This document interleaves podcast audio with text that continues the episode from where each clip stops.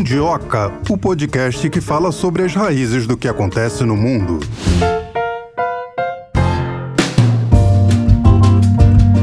Olá pessoal, olá mundiocres, olá Melina Saad. Vamos falar de gelado hoje? Vamos, vamos sim. Apesar de que o Mundioca é quente, estamos comemorando o aniversário de 204 anos do descobrimento da Antártica, do continente gelado, Marcelo. E quem descobriu? Foi um russo. Você sabe falar o nome dele? Acho que você aprendeu, hein? Eu aprendi, mas eu tô esquecido até agora, não, não me lembro mais. Bellinghausen. Bellinghausen, é claro que é Bellinghausen. Eu falei isso brincando com você.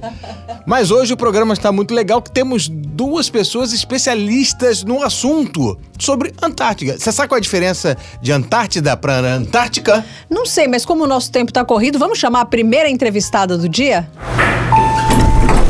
A gente tem o prazer de receber aqui no Mundioca Gabriele Hernandes, que é doutoranda em Geopolítica Polar e professora na Universidade Federal Fluminense. Seja muito bem-vinda aqui no Mundioca, professora. Olá, olá todo mundo. Um prazer estar aqui com vocês. Muito feliz em ter sido convidada por vocês. Não mais que nós que estamos te recebendo aqui pela primeira vez. Gabriele, nesses pouco mais de dois séculos ali na Antártica, o que, que foi descoberto que mudou o rumo da, assim, da história, da geopolítica, da ciência, da área que você puder falar? A Antártica é um marco em diversas áreas, não só é, na área científica, mas também na área política e geopolítica, porque além de ser uma região extremamente rica em recursos naturais, que são importantíssimos para a gente, como água, água potável, é, recursos energéticos também, petróleo, gás natural, carvão. É, a Antártica é talvez o único caso que a gente tem no mundo de uma gestão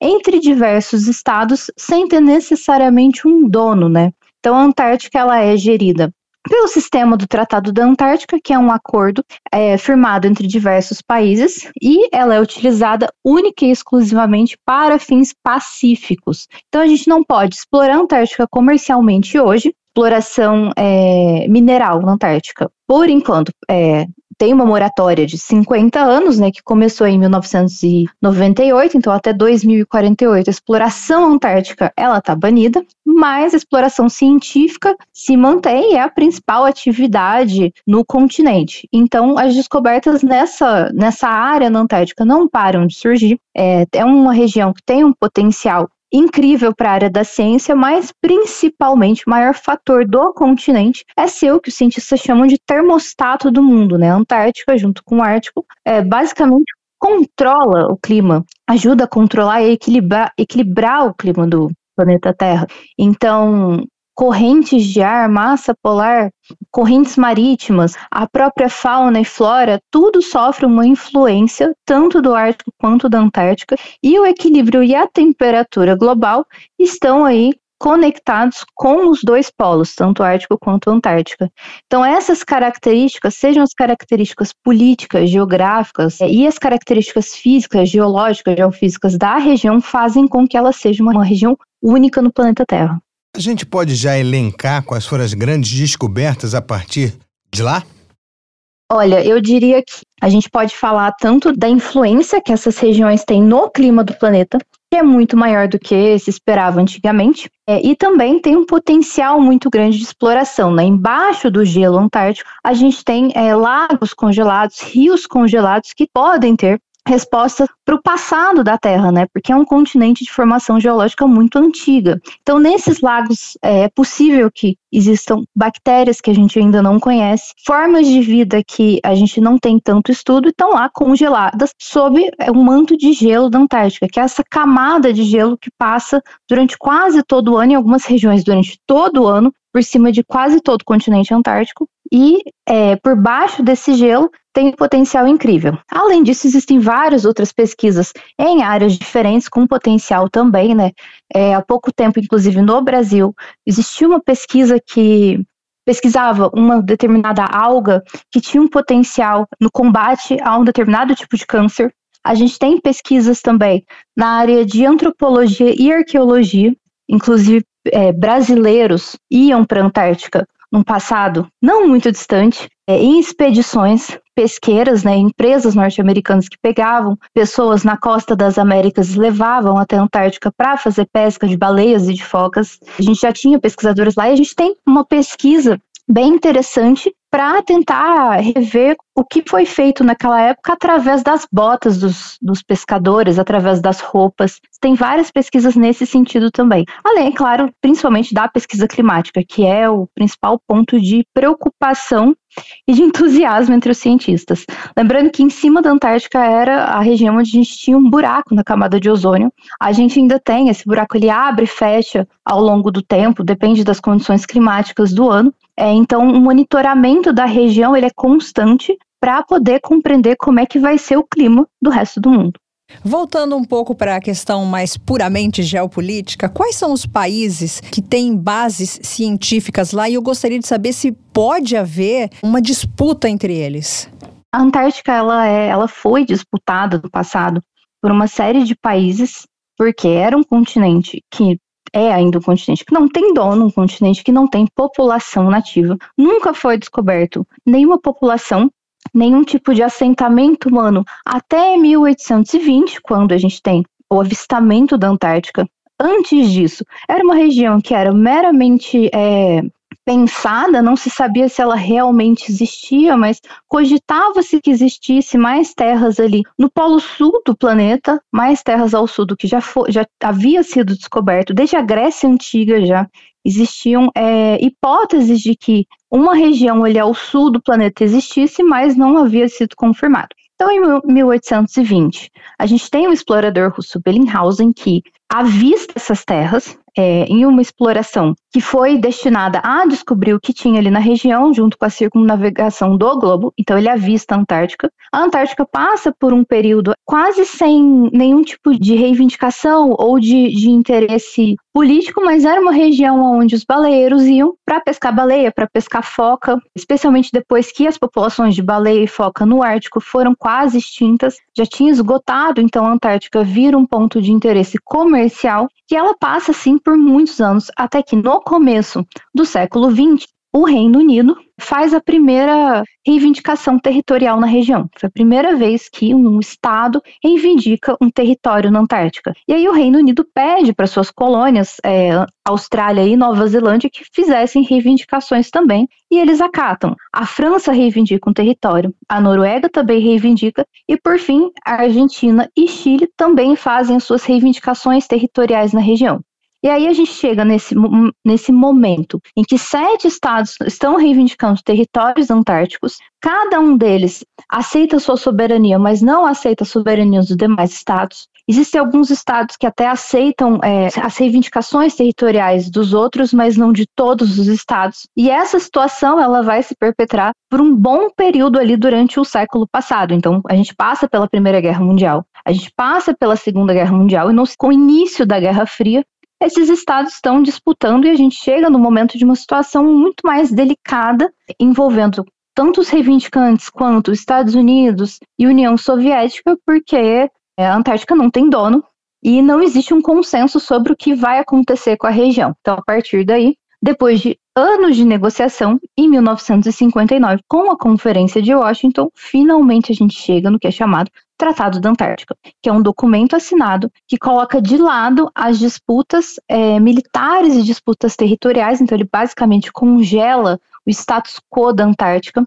Nenhum dos estados rei, que reivindicam territórios vão deixar de lado a sua reivindicação, mas o documento não vai servir de base para novas reivindicações. Então a questão fica basicamente congelada. E o principal ponto do Tratado da Antártica é a manutenção da paz na região. Então, todo tipo de manobra militar, testes nucleares, qualquer coisa que envolva exercícios militares e armamentos na região são permanentemente banidos. Um conflito armado na Antártica é muito difícil, porque chegar lá, chegar lá com é, material bélico e, e, fazer um conflito ali na região é praticamente impossível, já que as temperaturas na Antártica são muito extremas. As condições de vida na região são muito extremos também. Então, só a logística e o custo e o, o, o custo humano para fazer qualquer tipo de conflito é alto demais para os países resolverem pagar esse valor.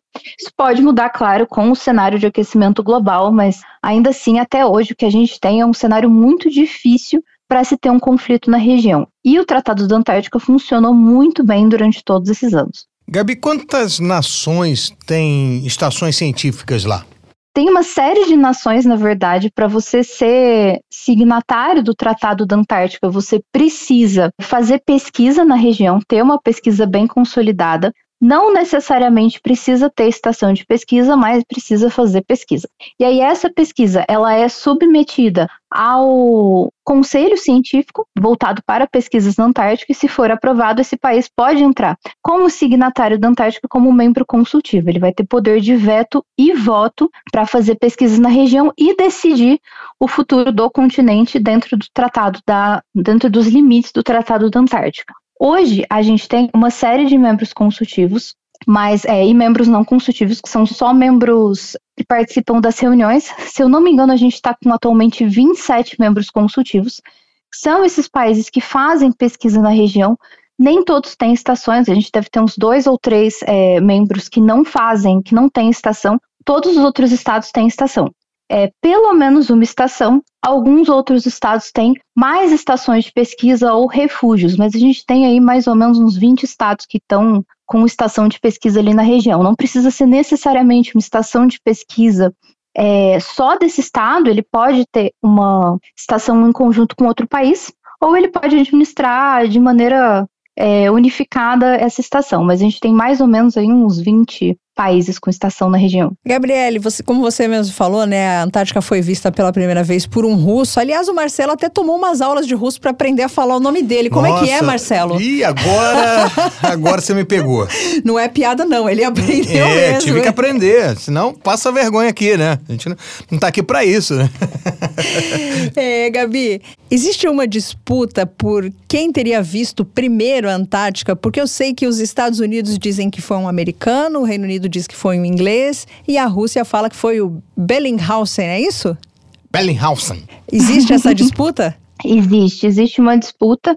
Os estadunidenses eles afirmam que foi uma expedição norte-americana que avistou o continente, né? É, que o Palmer foi o primeiro explorador a avistar a região. Os franceses também disputam essa versão. Noruegueses também disputam, mas internacionalmente o mais aceito é o Bellinghausen como o primeiro a ter circunnavegado o globo e chegado ali na região antártica. É, os outros chegaram muito próximos, foram em datas muito próximas também, foram expedições que saíram de seus respectivos países em datas muito próximas, mas aí a, a primeira vez foi com o russo mesmo. De uma forma bem didática, Gabi, você poderia explicar como a Antártica regula a temperatura do mundo? Bom, não só a Antártica, mas o Ártico também, a gente tem essas duas regiões polares. Lembrando aqui que Polo Sul e Polo Norte não é a mesma coisa que Ártico e Antártico, apesar dessas regiões estarem é, próximas, né? A gente fala às vezes Polo Sul para falar de Antártica, mas a Antártica ela tá no Polo Sul, não necessariamente a mesma coisa o Ártico também. Mas essas duas regiões, por elas concentrarem as massas frias da região, por serem regiões que têm é, camadas de gelo, elas têm uma influência muito grande aí no clima do planeta. Não é a minha área, que é a minha área geopolítica, mas na hora da gente estudar a importância da Antártica, a gente passa muito por essa questão de como a região ela influencia em toda os ventos, as ondas, a temperatura da água, a temperatura do clima, tudo. Especialmente a Antártica, por ser uma região muito grande, que tem essa influência muito grande também aí em praticamente todos os oceanos. Tanto é que desde a Grécia Antiga, quando se especulava que existisse uma região, uma região congelada no extremo sul do mundo, a especulação que, que se tinha na época, feita por filósofos gregos inclusive, era de que se houvesse uma grande massa de gelo, um continente feito especialmente de gelo, nessas regiões extremas do mundo para equilibrar as massas polares que tinham no restante do planeta. Não é exatamente assim que funciona, mas foi um cálculo muito bem feito pelos gregos durante aquele período E então já começava a se especular desde aquele período que a gente tivesse um continente no extremo sul do planeta. Mas a importância da Antártica não é só essa também. A gente tem ali todo o plâncton e fitoplâncton da região que é extremamente importante para a cadeia alimentar, todo o sistema de cadeia alimentar nos oceanos. Isso tem um, um peso muito grande, né? As baleias migram ali para a região para se alimentar do crio antártico. O crio antártico são pequenos crustáceos que são importantíssimos como base da cadeia alimentar de toda, de toda a fauna ali da região e a gente tem a, a, a, a gente tem um círculo próximo da Antártica também que faz é, não só essa troca de temperatura, mas também troca de substrato marítimo com a região. Por isso ela é extremamente importante para diversas áreas do planeta, não só em termos de clima, mas termos políticos, termos biológicos também. A gente na escola aprendia então que Polo Norte era onde o Papai Noel chegava, no Polo Sul não era, né? Era, era só chegar pinguim e o urso está em cima, o pinguim embaixo. A gente aprendia assim na escola. Ou seja, vocês aprenderam de cima de uma forma parecida, não? Ai, meu Deus, que vergonha. Você perdoa a gente por essa pergunta, Gabriele?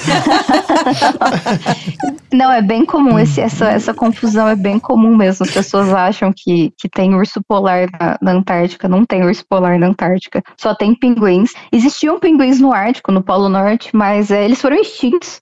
E eram pinguins enormes, eles foram o último ovo, foi pisoteado, inclusive, foi uma extinção terrível e, e feita de propósito, inclusive. É, numa época que não se pensava tanto em preservação como, como se pensa hoje. E se não fosse pela Antártica, a caça desenfreada de, de baleias e focas ali pelo Ártico também teria acabado bem rápido com a população desses animais.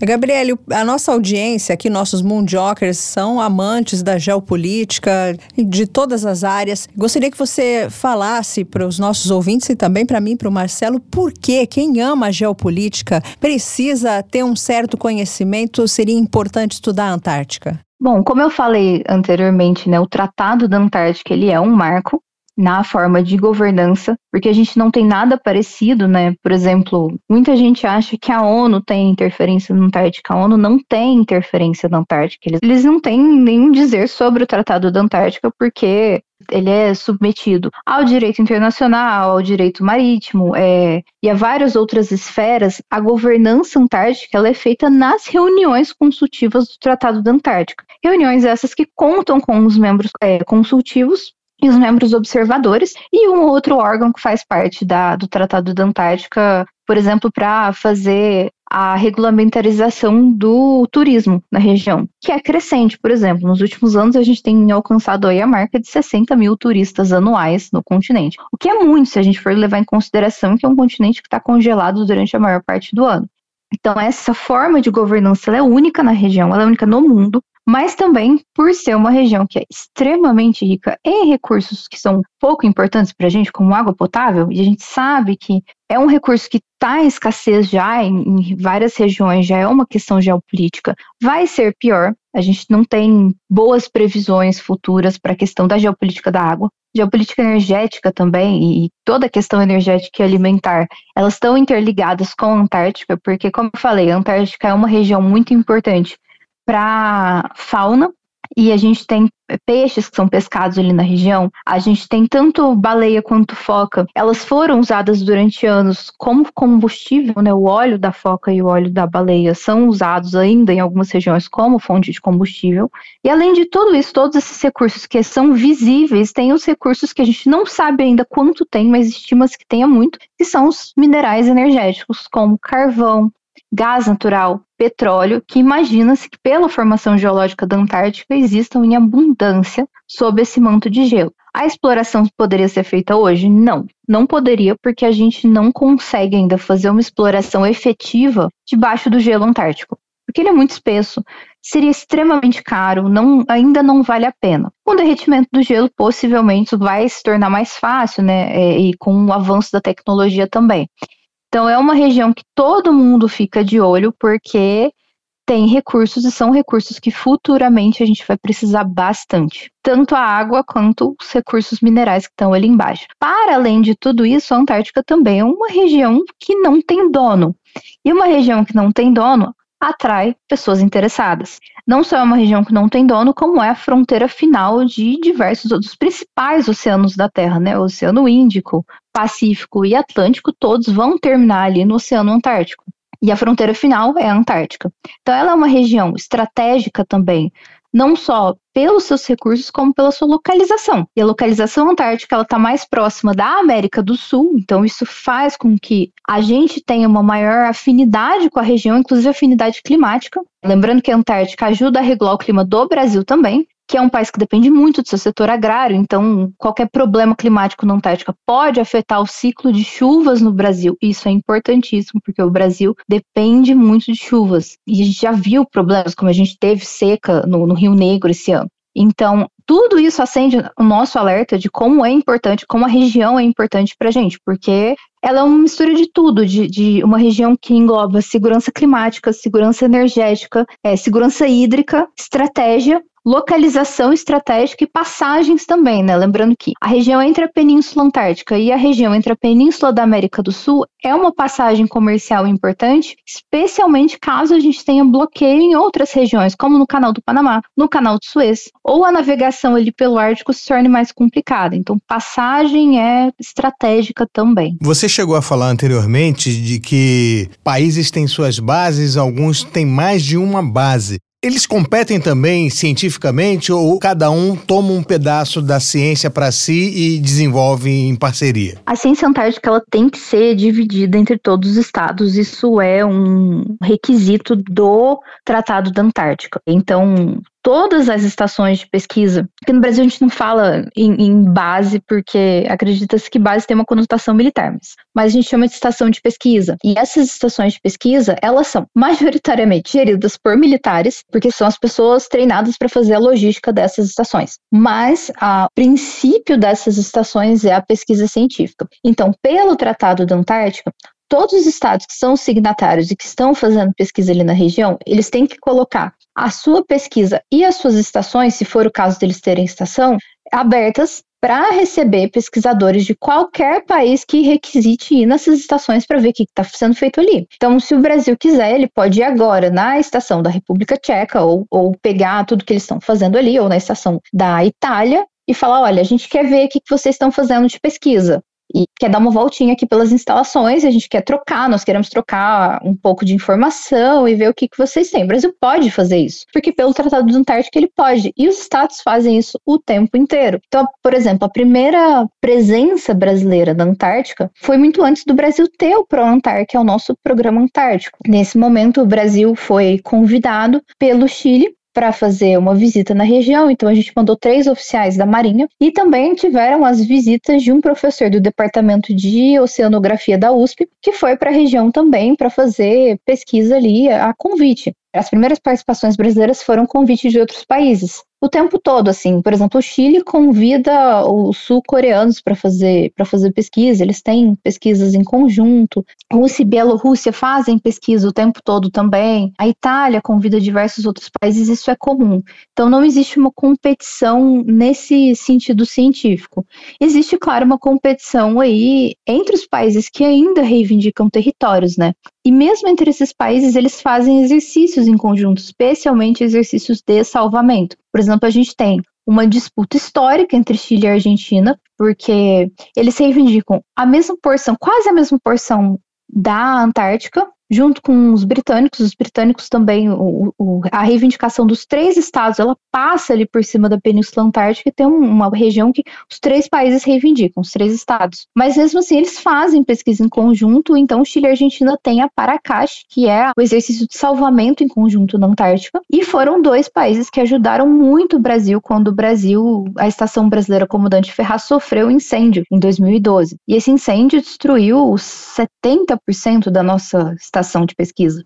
A gente praticamente tudo que a gente ficava em uma instalação só, a gente perdeu. Nós perdemos dois pesquisadores, dois, perdão, dois militares. Infelizmente, foi um acidente fatal. É, e Chile e Argentina ajudaram o Brasil com questão de salvamento, né? Eles pegaram, levaram os, os nossos pesquisadores para a estação deles, depois levaram para os respectivos países para eles serem transportados para o Brasil depois. Então existe aí uma ajuda de salvamento, porque como eu falei, é um continente extremamente inóspito. Tanto é que a maior parte das atividades de pesquisa são conduzidas durante o verão. No inverno, a quantidade de pesquisadores diminui muito quantidade de turistas praticamente nula na Antártica durante o inverno e fica quase tudo congelado. Então, o acesso à Antártica fica muito difícil também. Por exemplo, a estação brasileira a gente não consegue acessar durante o inverno porque não tem uma pista de pouso e as águas ficam congeladas ali na Baía do Almirantado. E mesmo com o melhor quebra-gelo do mundo, a gente não conseguiria quebrar o gelo em determinadas regiões, de tão frio que é. E olha que a estação brasileira nem fica na parte mais fria da Antártica, fica numa das únicas partes que a gente consegue ter área sem gelo no verão. Se a gente for pegar a estação estadunidense, que fica bem no meio da Antártica, é uma situação muito mais extrema que a nossa. Agora, é, Gabi, se a China, a China a gente sabe, né? Sempre falamos aqui nos episódios, está em todos os lugares, em todos os continentes, entrando com dinheiro, com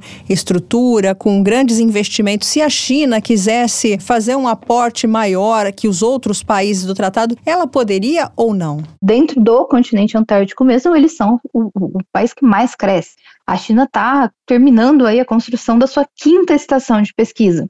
O Brasil tem uma estação. Estados Unidos tem duas estações, uma outra região ali que não funciona, mas quem mais tem estação? na Antártica. A título de comparação, Chile e Argentina, eles têm. Chile tem 13, a Argentina tem 14 estações na região mas isso se deve ao fato de que são países extremamente próximos da Antártica, são os países mais próximos da Antártica. E todas essas, essas, estações estão nas regiões que eles reivindicam. A China não reivindica. A China chegou bem tarde nesse jogo, porque eles só foram começar o programa deles e se tornaram-se membros consultivos do tratado em 1985. Então, a partir de 85, a China chega e começa com duas estações de pesquisa, até mais ou menos anos 2000 ou 2010 a China vem com três estações, mas foi um processo lento e a partir da gestão do presidente Xi, a China estoura na Antártica. E aí eles estão construindo a quinta estação de pesquisa deles, que nós sabemos que vai ser uma estação moderna. Também entraram com a construção de uma pista de pouso na Antártica, em gelo azul, que é o tipo de gelo mais raro que tem, né? Que é o gelo ideal para se construir uma pista de pouso, porque ele é bem compactado, então ele aguenta aviões maiores, ele tem é,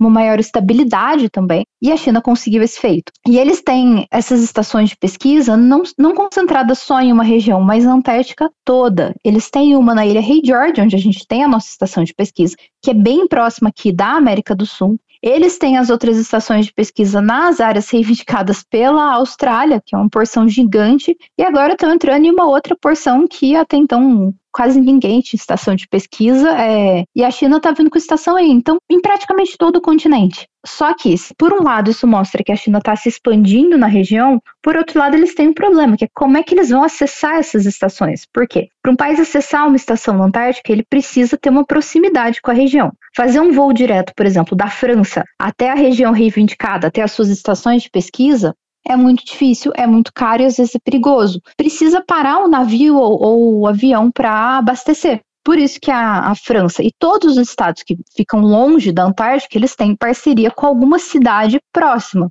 É, alguma cidade portuária que a gente chama de hub antártico ou de é, key cities para Antártica, né, que são cidades-chave para se chegar na região, que tem uma estrutura, uma infraestrutura própria para a logística antártica que é algo muito específico. Aqui na América do Sul, a gente tem o Ushuaia, na Argentina, e Punta Arenas, no Chile, que são os lugares que o Brasil, inclusive, usa para chegar nas estações. E a China faz isso. Só que no caso de um bloqueio, a China precisaria de alternativas, e é o que eles têm feito. Eles começaram agora, primeiro em 2020, com o anúncio da Rota da Seda Polar, que é uma expansão da Rota da Seda, só que agora passando pelo Ártico e pela Antártica. E eles começaram com o investimento já em regiões que são estratégicas para eles. O primeiro foi o investimento é, na construção de um porto e aeroporto nas Ilhas Salomão, lá na Oceania. Por quê? Porque a China tinha um memorando de cooperação com a Austrália assinado em 2015 para acessar a Antártica, para fazer pesquisas e, e, utilizar as instalações. Eles ainda utilizam as instalações australianas, mas com a crise diplomática eles colocaram um, um memorando de, co de cooperação em suspensão.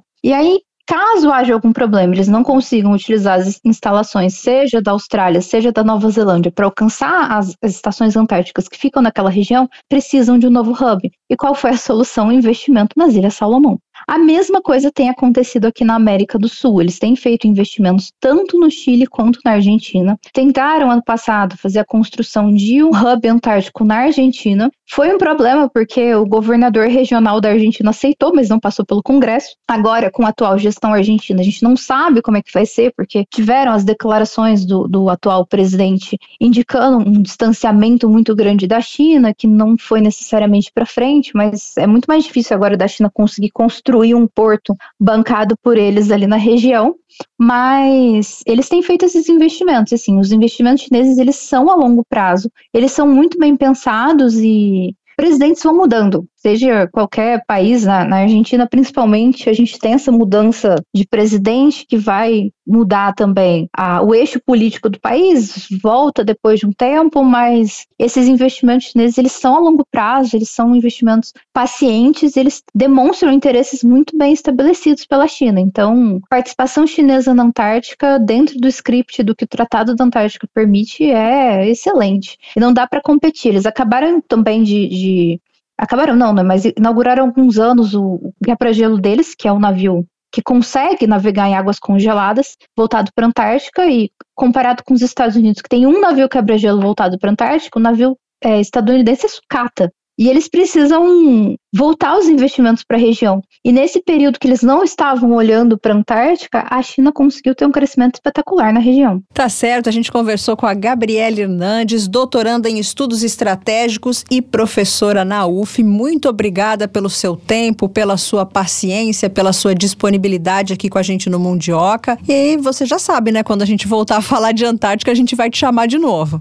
Tá, ok. Então, gente, foi um prazer poder falar com vocês. Eu gostei bastante. Espero que quem esteja em casa goste também. E é isso aí, gente. Muito obrigada. Tá certo. Um grande abraço, professora. Tchau. Tchau, um abraço. E já para não entrarmos numa fria, vamos chamar o nosso segundo convidado. A gente tem o prazer de receber mais uma vez aqui no Mundioca o Jefferson Cardia Simões, ele que é glaciólogo e pesquisador do Programa Antártico Brasileiro. Seja mais uma vez bem-vindo aqui ao Mundioca. Aliás, não poderia ser outra pessoa para a gente falar sobre Antártica nesse programa especial, né, Marcelo? Exatamente. Seja Seja bem-vindo, Jefferson. É um prazer, mais uma vez aqui, discutindo aspectos das regiões polares. O aniversário de 204 anos da descoberta da Antártica vai contar com algum evento comemorativo, você sabe? Não, não. É, na verdade, é só mais uma data, mesmo porque muitas vezes se discute se essa data de descoberta ela é verdadeira ou não, porque já havia, ah, principalmente, caçadores de focas na periferia da Antártica anterior a essa data.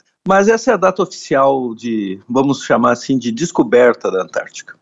E não tem problema a gente falar sobre. Você disse que tem, tinham caçadores de focas, né? Já tiraram dos livros de história que os países foram descobertos porque havia já pessoas lá. Então também é errado falar que a Antártica foi descoberta? Não, não porque a Antártica de todos os continentes é o único que nunca teve ocupação humana, ah, e isso principalmente pela sua uh, cobertura de gelo mais do que 99% da Antártica é coberto de gelo e neve. As áreas de acesso são muito poucas e, o, na verdade, só no final do século XVIII, com a descoberta de imensas colônias de focas e elefantes marinhos nas ilhas ao redor da Antártica, que houve interesse e aí, o interesse comercial. E isso começou a, a penetrar lentamente até que, por meados do, da década de 1810, caçadores de focas e elefantes marinhos e leões marinhos começaram a ir nas ilhas na periferia da Antártica, onde inclusive hoje nós temos a Estação Antártica Brasileira Comandante Ferraz. Essa foi a primeira região explorada, é claro, isso levou a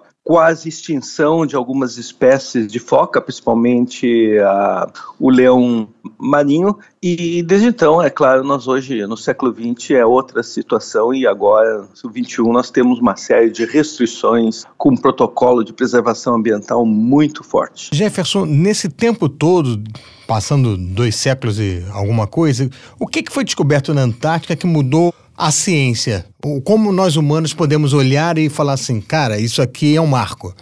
Olha, nós temos que entender que no, no início do século XIX, nós não tínhamos nem noção dos dois grandes mantos de gelo, esses enormes massas de gelo, que no caso da Antártica chega a quase 5 quilômetros de espessura, no continente antártico e também lá na Groenlândia. Não se tinha ideia nenhuma. Então, esse foi o primeiro advento, hoje nós exploramos. Mas note que a, a Antártica só foi mapeada totalmente em 1988 é muito recente, só com os adventos dos satélites, porque é uma área de 1,6 vezes do Brasil coberta com gelo, espessura média de, de 2 quilômetros. É claro que hoje nós avançamos muito com uma série de levantamentos sobre não só do gelo, mas inclusive que tem embaixo do gelo esse continente enorme. Mas a contribuição da ciência antártica vai desde as questões, por exemplo, de confirmar a deriva dos continentes, no momento que nós começamos ainda na década de 1960, encontrar fósseis de répteis e outros animais que não poderiam nadar que são iguais, por exemplo, aos, aos, fósseis que nós encontramos na África, na Austrália e aqui, inclusive, no Rio Grande do Sul, na América do Sul como um todo. Uh, isso com, foi a evidência uma das principais evidências para dizer, olha, deriva continental e migração dos continentes ocorrem. E a Antártica já esteve em condições climáticas, claro, aí nós estamos falando em milhões de anos, Uh, muito mais amena e migrou para o sul. Uh, hoje, a Antártica também uh, dá informação de diferentes espécies que nós não conhecíamos, a biodiversidade antártica é enorme, Uh, isso mudou a nossa ideia nos últimos 20, 30, 40 anos, com, uh, encontrando uma série de organismos que, inclusive, alguns vivem embaixo uh, de grandes partes de gelo, no oceano ainda, mas embaixo do gelo, inclusive tem um, o peixe de gelo que no processo evolutivo substituiu a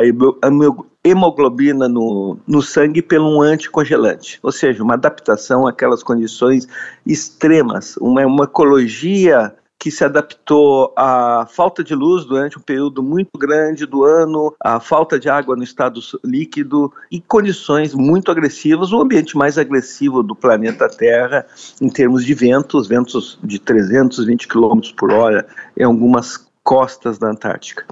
E hoje, inclusive na física uh, atômica, na identificação de partículas subatômicas, que nem o neutrino, são feitas essas pesquisas lá. E assim por diante, nós podemos aqui horas discutindo a importância da ciência antártica para a compreensão da realidade do universo e principalmente no meio ambiente global. A Antártica tem muitas facetas, né, que a gente poderia conversar, mas eu queria agora passar um pouco pela geopolítica. A Antártica tem um tratado, né? Né, que começou em, se não me engano, 1959. A minha pergunta é: apesar, a despeito desse tratado, pode haver um conflito por causa da Antártica?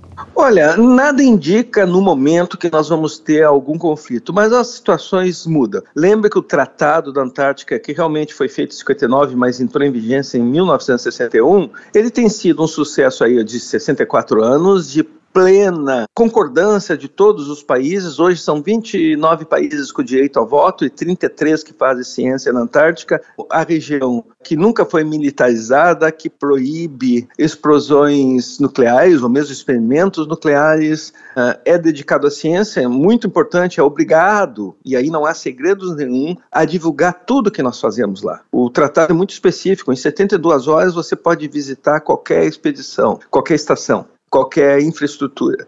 E esse sucesso pleno tem sido, e nunca houve conflitos, mesmo durante a Guerra Fria e até mesmo da guerra das, durante a Guerra das Malvinas, os britânicos e os argentinos se falavam lá na Antártica. Eis que tudo mudou com o advento da guerra da Ucrânia, as reuniões da, do Tratado da Antártica têm sido mais polêmicas, uh, grupos uh, russos e chineses tentando bloquear ações, até mesmo de preservação ambiental, Uh, então, uh, nós estamos num novo paradigma, um novo modelo geopolítico muito sensível. Eu não posso te dizer o que vai acontecer daqui 10, 20 anos, mas a grande questão que talvez seja desestabilize o Tratado da Antártica é um possível final da moratória de exploração de recursos naturais, basicamente minerais, em 2048. Eu acredito que até lá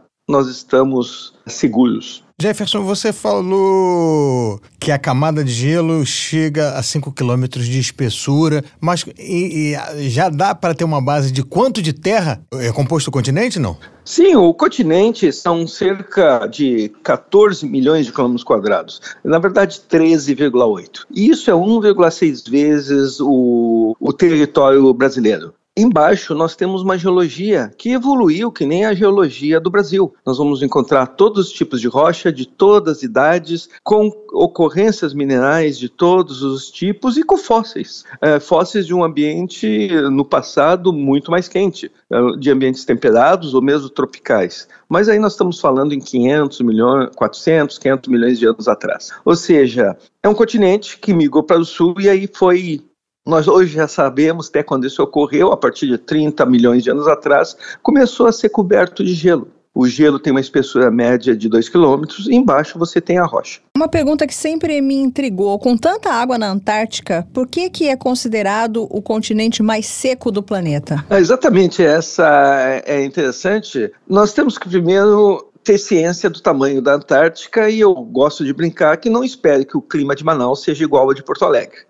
Pronto, isso já dá, já começa a, a, dar uma ideia do que nós, da escala, inclusive maior do que essa que estamos falando. Então, onde está a estação Antártica Comandante Ferraz, que é na periferia da Antártica, ah, na Península Antártica, é muito úmido, chega a cair dois metros de água por ano, né? Isso aí é similar ao, ao, que ocorre aqui no sul do Brasil, mas conforme você vai entrando para o continente, se afastando do continente, vai ficando cada vez mais árido. E no interior do platô antártico, isso a mais de 2 mil metros de altitude, no lugar mais frio da Terra, é o maior deserto do mundo. Só cai cerca de 2 centímetros de água por ano, que é a mesma precipitação mais ou menos do Saara. Só que tem uma, uma, uma, diferença. A temperatura é muito baixa, menos 50, menos 60, e essa neve está acumulando há centenas de milhares de anos. Assim, ela atinge essa espessura de 2, 3 ou a quase 5 quilômetros, porque acumulou, acumulou, e é claro, esse gelo está indo para a costa, mas demora muito tempo. Jefferson, qual é a importância para uma nação ter uma base lá? Olha, uh, nós temos vários motivos para estar envolvido na Antártica. O científico, para entender e aprimorar o nosso conhecimento sobre as relações entre o ambiente brasileiro e o ambiente antártico, cada vez mais os sinais das mudanças do clima, principalmente no oceano ao redor da Antártica. Lembre que quando nós falamos em atividade na Antártica, o continente propriamente dito, e mais um oceano de 36 milhões de quilômetros quadrados, é quase 10% do planeta Terra que nós trabalhamos. Nós temos que aprimorar o nosso conhecimento, principalmente para melhorar a previsão climática e meteorológica. Aqui nós temos um problema eh, de mitos do Brasil que muitas vezes ainda fazem o erro de olhar só para o norte, só como se a questão da Amazônia fosse essencial para o clima. A Antártica é tão importante eh, quanto a Amazônia para a estabilidade climática e, meio, e em geral do meio ambiente global. Esse é um motivo básico. E todo avanço científico, como eu já falei em várias áreas. Mas temos o aspecto geopolítico. A presença do Brasil na Antártica como estação dá sinal claro para a comunidade internacional que o Brasil tem não só o interesse, mas quer reservar os seus direitos para decidir o futuro de 10% do planeta Terra. E o Tratado da Antártica tem essa especificidade para você ter direito a esse voto no tratado, você tem que manter um programa científico continuado. Queria te perguntar como é que se formam os icebergs que a gente vê por aí? É, é, são simplesmente placas de gelo que, que se dispõem desprendem das geleiras ou não? Exatamente. Primeiro nós temos que diferenciar a geleira de mar congelado. O mar congelado é aquele pequeno filme que se forma no inverno ao redor da Antártica, só tem um metro de espessura, um pouquinho mais. E nós temos as plataformas de gelo. Plataformas de gelo é parte do, desse grande manto de gelo da Antártica que está fluindo do interior para a periferia e quando ele chega na costa, ele quebra é, separa icebergs. Icebergs, então, é feito de água doce que formou é, parte de uma geleira que se rompeu e jogou no mar. Ele vai indo à deriva e derretendo conforme vai para o norte. Notem que esses icebergs da Antártica não é que nem o do, do, que afundou o Titanic, que tinha o tamanho de um quarteirão. Um iceberg da Antártica, em geral, tem 20 por 30 quilômetros. O maior deles era maior do que a Bélgica, tinha 210 por 90 quilômetros. Uh, são massas enormes de gelo que muitas vezes têm 400, 500 metros de espessura. Recentemente, Jefferson, saiu uma pesquisa dizendo que até 2050, salvo engano, 5% de várias cidades litorâneas iriam ficar debaixo d'água. Quando você escuta isso, você fala assim: o pessoal está exagerando ou tipo, o pessoal está passando pano para uma situação que é muito ruim? A grande questão é a seguinte: a comunidade glaciológica, a minha, a minha comunidade científica, já faz há 140 anos que nós monitoramos e fazemos cenários de comportamento comportamento do gelo e derretimento do gelo. Nossos cenários indicam que até 2100 o mar deve aumentar entre 60 centímetros a 1,20m. Fora dessa escala, nós já começamos a entrar em estado catastrófico, muito difícil de ocorrer, e mais do que 2 metros seria a ficção científica até 2100. É, o problema é que realmente o que faz, algumas pessoas pegam todo o gelo da Antártica, se derretesse, aumentaria o 60 metros, aí todo todo, todo mundo estaria embaixo d'água, até mesmo Porto Alegre, aqui que está a 120 quilômetros da costa. Mas isso não tem como ocorrer fisicamente. O que nós sabemos, então, que, e inclusive não é a Antártica agora, ainda não é a Antártica que está contribuindo para esse aumento do mar, nós esperamos no máximo 30, 40 centímetros até 2050, e isso implica, é claro, custos enormes na estrutura portuária, defesa costeira, e, como sempre, são aqueles com menos condições financeiras que vão ser mais atingidos. Quem tem casas em palafitas, na costa, etc. Ou seja, não tem aquele problema, vá, veja antes que acabe, não. Não, é tudo questão, inclusive, de ética transgeracionais, porque vão ser nossos filhos e netos que vão ver esse nível do mar aumentar e que tem um custo.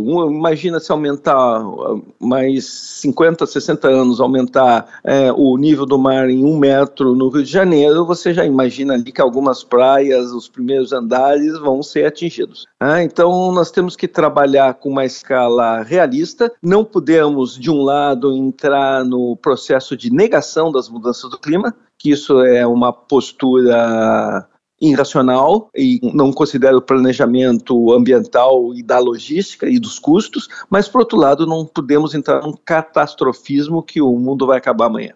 Jefferson, eu comentava com o Marcelo aqui nos bastidores de que por sua causa existe agora essa especialidade, né, glaciólogo. Explica um pouquinho pra gente, porque isso é algo bem curioso, né? Como é que você foi estudar e como é que, é, a partir da sua pesquisa, se criou, não sei se uma nova profissão, uma nova especialidade? É, no Brasil eu fui o pioneiro, isso, a história é longa, mas basicamente em 1984 eu fui o primeiro brasileiro a ser enviado para o exterior para obter um doutorado em glaciologia, a ciência da neve, do gelo e em todas as suas formas que ocorre no planeta e, na verdade, no sistema solar também. Desde então, é claro, nós formamos grupos de pesquisa. Nós temos na Universidade Federal do Rio Grande do Sul o único centro polar da América Latina, porque é o único polar, porque nós trabalhamos também no Ártico e nas geleiras dos Andes também, o que os outros centros aqui na América Latina só olham a Antártica.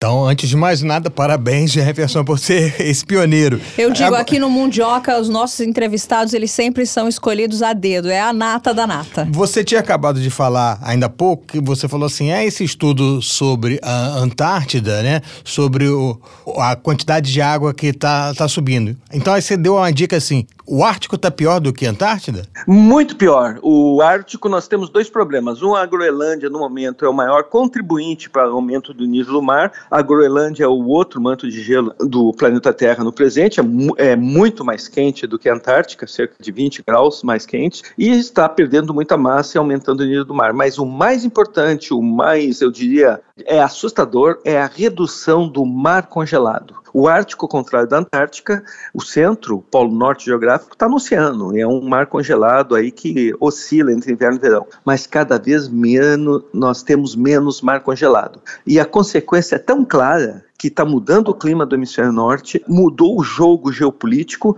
as marinhas Olha, só como é, é, como é as coisas. A Marinha norte-americana mandou o Trump longe, porque no processo de negação de mudanças do clima ele estava desmobilizando a estratégia militar norte-americana nova que considera a questão das mudanças do clima no Ártico. Hoje, muito mais navios estão entrando no Ártico adentro, sem quebra-gelos, eh, sem ser submarinos, porque o gelo marinho está desaparecendo. Já há uma corrida por Ártico, inclusive com novos atores, que nem a Índia e a China. E é claro, a Rússia está muito preocupada porque grande parte do Ártico é russo. É correto a gente falar Antártica ou Antártida? Olha, Antártida é de origem, é um galicismo, só é usado na França e na Argentina. Todo mundo usa Antártica, o oposto de Ártico. Não sei porquê, e aí eu, a minha crítica, tem dois jornais no Brasil, que é o Estadão e a Folha, que insiste em Antártida nos seus manuais de redação. O programa Antártico brasileiro usa Antártica. Tá aí uma, uma coisa que muita gente tem dúvida, né? Mas os dois são corretos, né? Os dois estão corretos. No, se você olhar nos dicionários, no Aurélio, etc., os dois estão lá. Você colocou moratória até 2048 para a exploração do continente. O que, que se espera encontrar debaixo dessa camada toda de gelo? Olha, a exploração dos recursos não renováveis, porque recursos renováveis, ou seja, pesca, principalmente de crio e peixes, já ocorre. Mas a moratória diz que você não pode explorar recursos de, por exemplo, de óleo e gás, minerais, etc.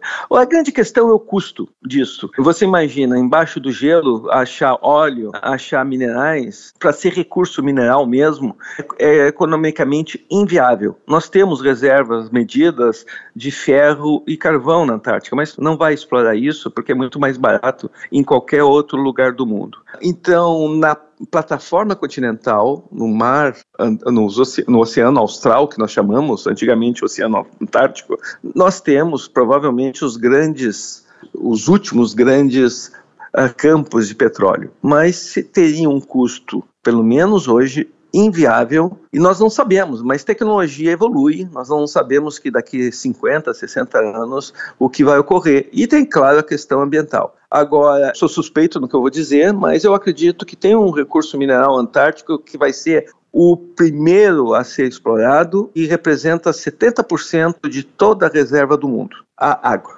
É? O gelo da Antártica é 70% da água potável do mundo e poderá ser, do jeito que vai indo essa crise hídrica, até mesmo no partes do Brasil, poderá ser o primeiro recurso mineral a ser explorado. Jefferson, como é que estão as pesquisas brasileiras lá no continente antártico? Olha, nós recém lançamos e foi aprovado mais 28 projetos de pesquisa de eu creio que são 22 instituições universidades, centros de pesquisa, universidades públicas e privadas, estão focadas em várias áreas, hoje, não só na minha área de glaciologia, mudança do clima, climatologia, mas inclusive eh, algumas que envolvem bioprospecção, uso de fungos, para medicina, provável a, a, possibilidade de remédios. A Fiocruz hoje pesquisa os riscos de contaminação, por exemplo, por peste aviária, porque a Antártica é uma zona de migração de aves que poderiam trazer aqui para a América do Sul, para o Brasil.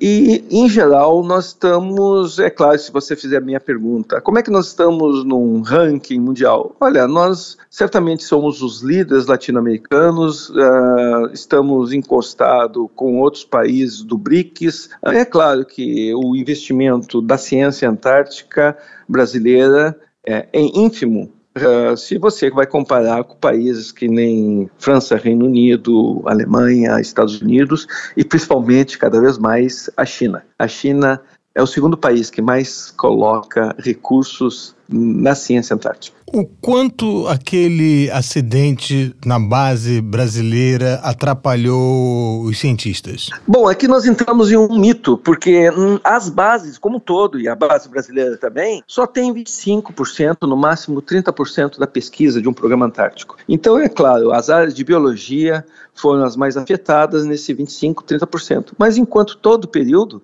nós estávamos executando pesquisas em acampamentos, no navio, principalmente 40% da pesquisa brasileira é feita no navio Almirante Maximiano e nos dois módulos científicos automatizados que nós temos a 2 mil quilômetros ao sul da estação brasileira, dentro do manto de gelo da Antártica. E esse é, inclusive, essa parte é, é coordenada por mim lá no interior do manto de gelo antártico, é uma situação muito mais agressiva. A, a temperatura média na estação brasileira é ao redor de menos 3, menos 4, no máximo cai a menos 20, e lá nos módulos a temperatura média é menos 35, menos 40, e no inverno vai a menos 65. Jefferson, existe turismo na Antártica?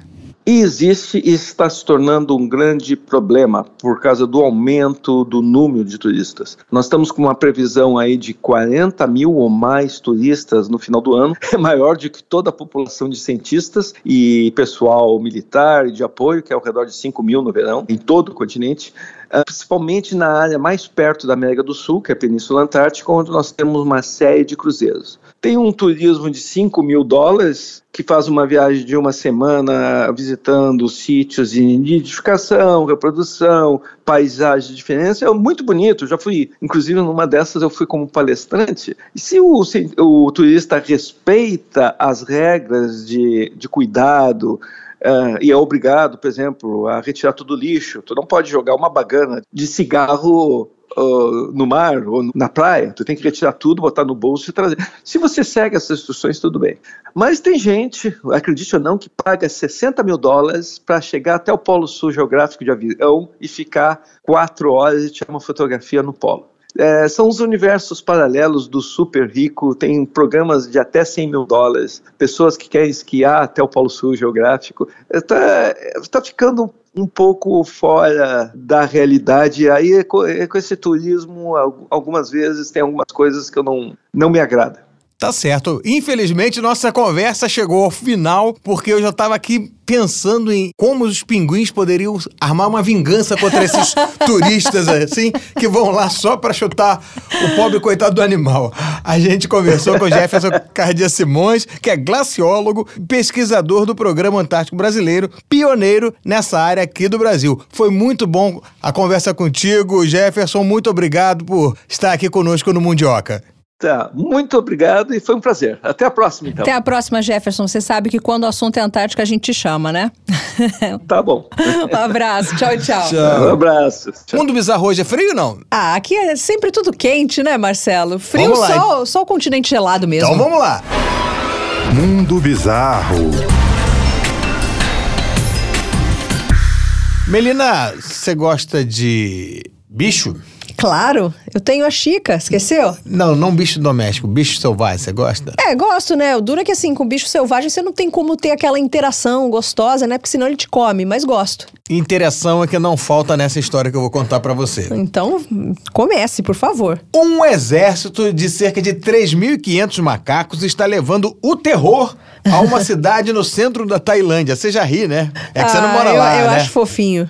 Várias lojas e empresas foram forçadas a fechar ou mudar de cidade. Os investidores suspenderam seus investimentos e os compradores praticamente desapareceram de Lopburi, a cidade que já foi um próspero centro de turistas que se reuniam para ver seus macacos selvagens, foi agora completamente invadida pelos símios. Apesar dos esforços do governo para recuperar o controle da região, os macacos seguem sendo uma forte ameaça. Alguns moradores fugiram, enquanto outros foram forçados a barricar as suas casas numa tentativa desesperada de se protegerem contra os macacos furiosos. O caos começou durante o isolamento por causa da pandemia de Covid-19. Sem pessoas para lhes dar comida, os animais se tornaram agressivos e passaram a fazer arrastões em busca de alimentos. Mesmo com o fim das restrições, as ruas de Lopburi continuaram praticamente desertas.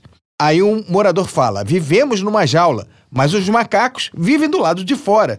Ele acrescentou ainda que precisa cobrir o seu terraço para evitar que a multidão invada sua casa em busca de comida. Que coisa! Lopburi, a cidade, teve que estabelecer várias zonas proibidas, já que em algumas dessas áreas foram ocupadas por gangues rivais de macaco, ou seja, a violência lá é símia. a violência símia. Gangue de macaco. Eu acho que eu preferia ver gangue de macaco brigando do que gangue humana. É, pelo menos o macaco ele não usa arma, né? Exatamente. Aí eles voltam a, a falar sobre o problema. No início, os habitantes locais tentaram manter os animais afastados, fornecendo-lhes junk food. Mas o tiro saiu pela culatra e pareceu apenas tornar os macacos mais violentos. Nada de cheeseburger, hambúrguer. Não gostaram, vai ver Não- que ele- eles são macacos que. Veganos. Veganos, exato. Preferem comer mais saudável.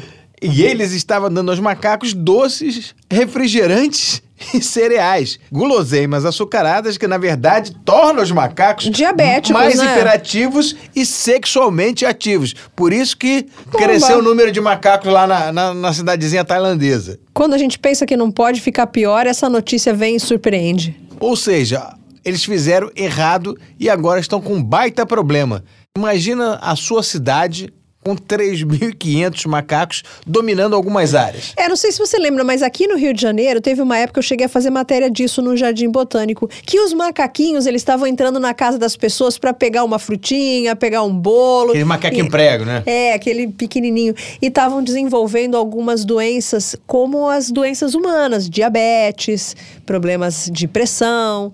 Não dá certo, né? Gangue de macaco realmente é um mundo bizarro. Mundo Bizarro.